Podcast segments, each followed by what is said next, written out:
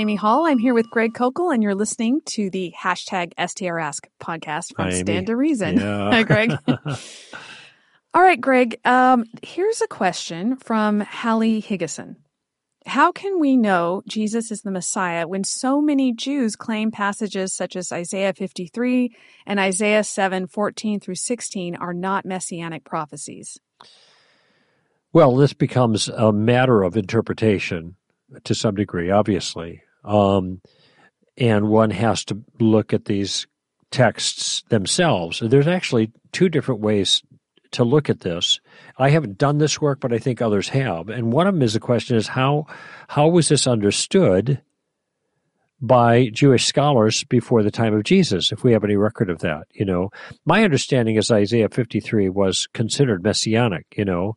And um, it's interesting as chapter 7 of Isaiah, which is the virgin shall give birth, prior to the New Testament times, when the Old Testament was translated into the Septuagint, the LXX, um, the that is the Greek translation of the Old Testament before the time of Jesus. That passage, the the young woman that is in view there were translated in our translations as virgin. Um, that Hebrew word doesn't explicitly need virgin; it means young maiden. Alma, I think, is the word, but it the implication is uh, possibly virgin.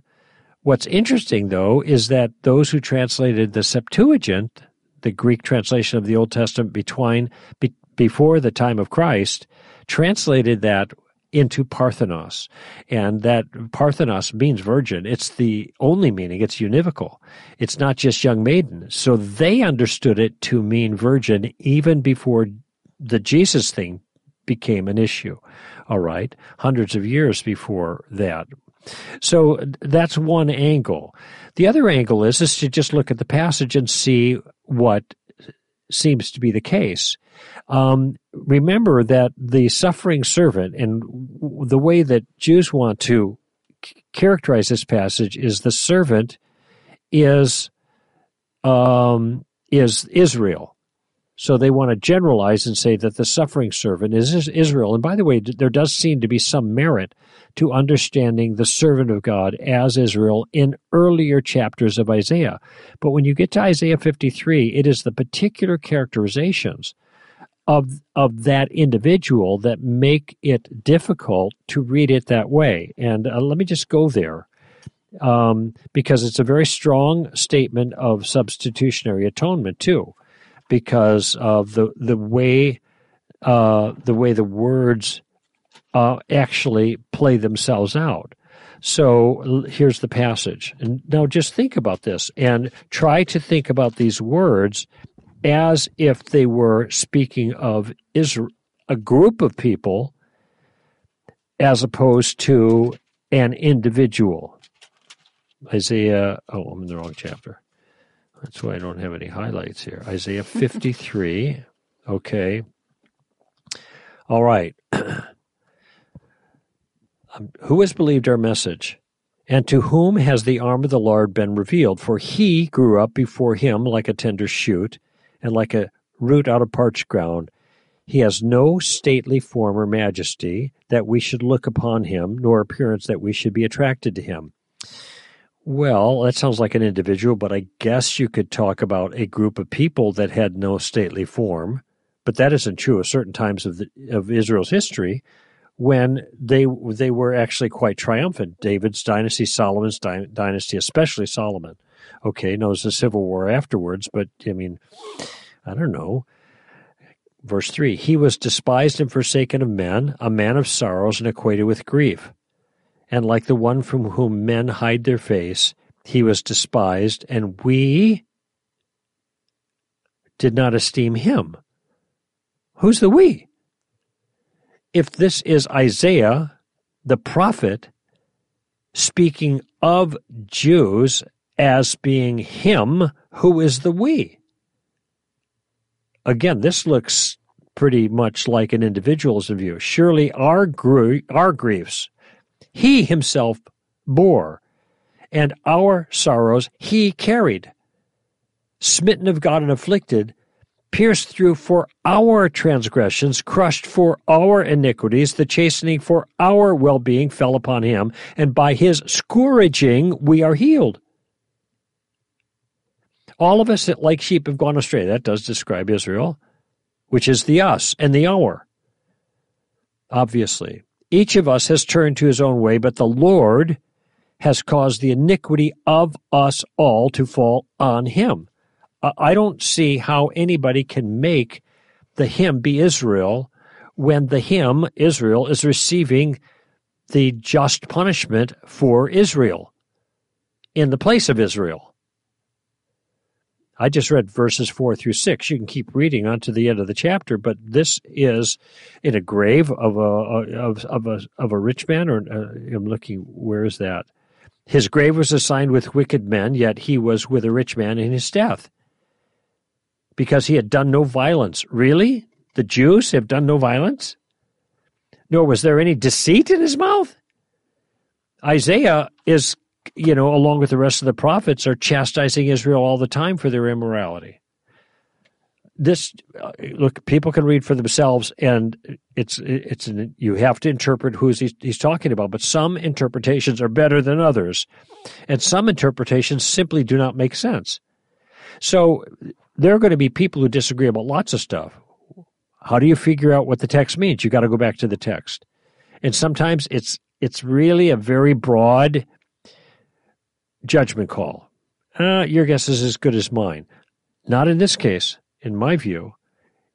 The wording here does not allow that option. And when you read these words, it is so obvious that these words match the details of the life of Christ. And by the way, we have Isaiah in texts in Greek which texts themselves predate the time of Christ. We have also uh, not only uh, Septuagint Greek, but we also have um, famously Hebrew in the uh, in the uh, in, in in Jerusalem there in the I keep forgetting what they call that the um, the shrine of the scroll, and and they have all of this stuff. There's no question that all these details predated the time of Christ. Pierced through for our transgression, scourging heals us. Um, cut off from the land of the living for the transgression of my people for whom the stroke was due. His grave was assigned with the wicked man. He was with the rich man in his death. He'd done no violence, nor was any deceit in his mouth. Uh, really? I mean, all of these things match Jesus, details of Jesus' life. He will bear their iniquities. Verse 11. The lots here. Verse 12. He bore the sin of many and interceded for the transgressors. Okay. Uh, that, you guys, people can make their own call, but it just seems to me this really mm-hmm. matches Jesus. Then it says he's cut off from the land of the living. Yeah. And then he sees his generation after that. Yes. Sounds so like you, a resurrection. Yeah. Mm-hmm. Well, I would. How can we know Jesus is the Messiah? Let's say this prophecy isn't in there. We don't only know that from the prop the specific prophecies. In fact, Jesus said that the the law and the prophets spoke of him. He spent that whole time on, on the road to Emmaus explaining right. how all of the Old Testament was pointing to him. And it wasn't just specific prophecies, it was things like the whole law, the sacrificial system, which the New Testament says was uh, a shadow of things to come. That that Moses was supposed to build it in a particular way so that it would serve as a shadow of the substance, right. which was Christ coming to die for our sins, since the blood of bulls and goats can never take away sins. Right. So all that whole system was prefiguring Christ. It wasn't just a, a thing here and there. It's the whole story. It's the idea that, you know, Jesus is coming from the line that they said he would come from, that that he it, the other thing is the resurrection. He Romans 1 says he was declared the son of God with power by the resurrection right. from the dead. So the resurrection is another way that we know Jesus was the Messiah. And, and in fact, that's the sign that he told the Jews would be the sign. So when he, he clears the temple in the early part of his ministry, by what authority do you do this?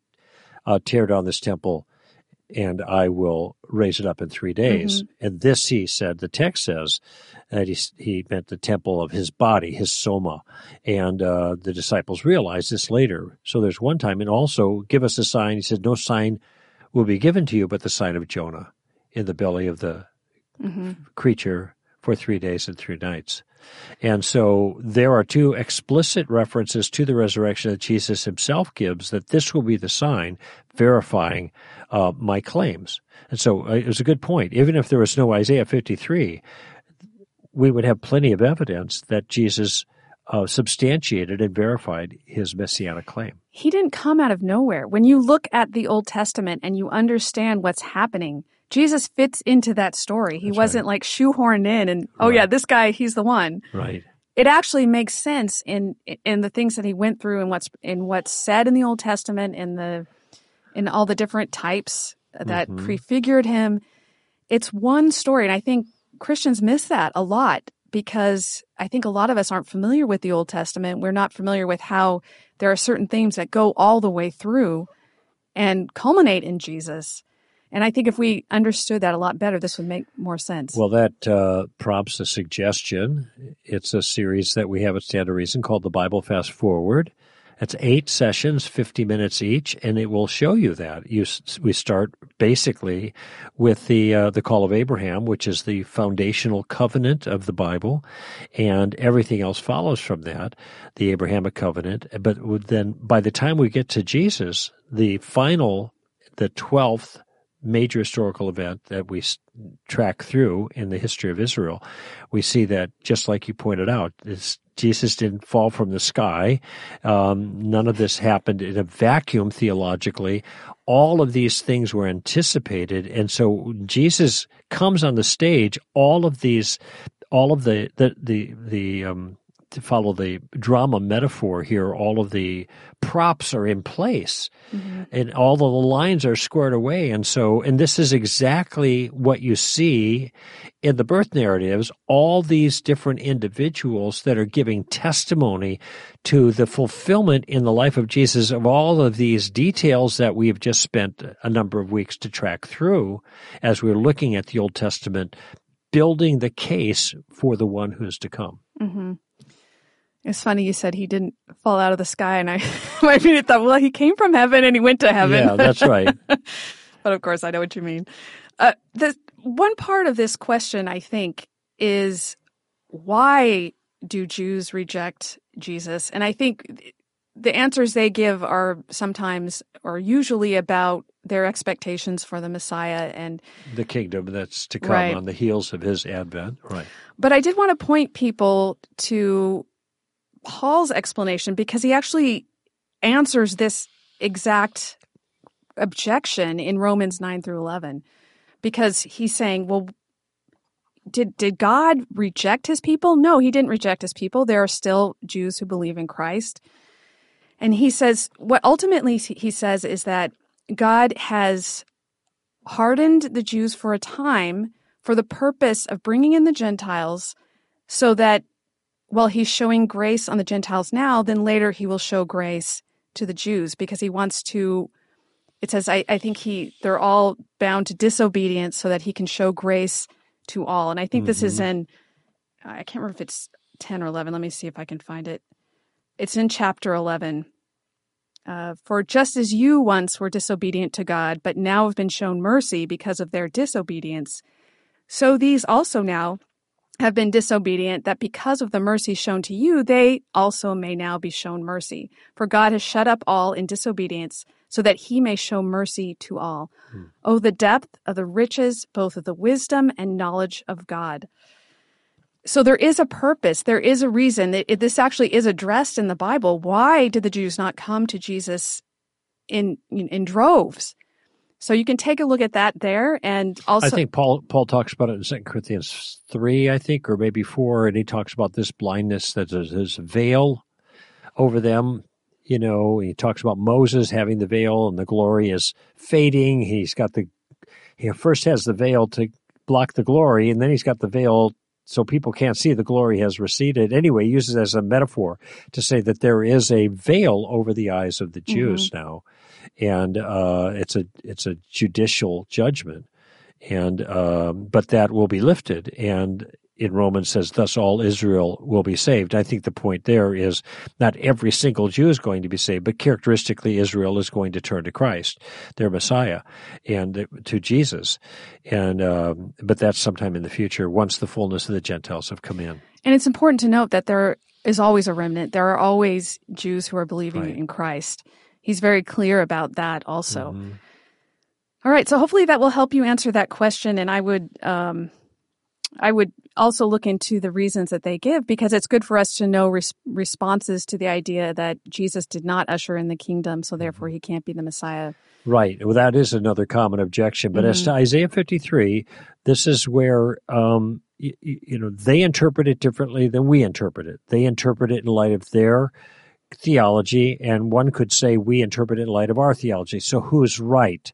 Well, you go back to the text and you see, and this is what I did when I read through. So I, I'm, this is this is pedagogy I'm giving you. I mean, this is this is technique of learning, solving these kind of problems. You go back to the text and read it, and sometimes there is going to be understandable ambiguities, and other times you're going to say, "Well, I don't get it. I don't see where you get that in this text." In light of the way the author is pro- putting the details here. And it seems clear that there is an, an individual who is suffering for the sins of a group. Mm-hmm. Someone who's good at answering these objections is Michael Brown. And he yeah. has a website. He has a uh, part of his website's d- devoted to messianic questions, or because he's a messianic Jew, he's a Jewish believer in Christ. So he's looked into a lot of these questions, yeah. and that his website would be a good place to he, go. I think answers. his his treatment is like a five volume treatment, yes. you know, five yeah. books. I have them all. He gave them to me actually, but I've only, and I've used them at different times. I've gone to answer questions myself. He's, he thinks through these things mm-hmm. very well. So if you're someone who interacts with Jewish people a lot, that might be a good resource mm-hmm. to have. All right, let's squeeze one more question in here, Greg. This one comes from Jeffrey. What is appropriate comfort a Christian can offer at a funeral or when a known non Christian passes? Well, the only thing that comes to mind for me is you weep with those who weep. So you pay attention to the person agonizing over the loss, you don't pay attention to the one who's gone. In fact, I think my brother Mark, who is a pastor for 35 years, he's just now retiring, like in the midst of transition right now, um, said when he does funerals, he focuses not on the dead person, but on the living person. Um, now, if it's a clearly a Christian, then there's a celebration element that's involved, and that's a little different. But he focuses on those who are alive. So, uh, but if you're an attendee, then I think just grieving with those who grieve is appropriate. I think that saying something like you see in movies or whatever, he's in a better place now, or those kinds of comments that are meant to console people, um, I don't think that's helpful especially in if you have no conviction that that's the case. Um, but it doesn't mean you have to say, well, he's in a worse place now. You know, it just means don't say anything about that.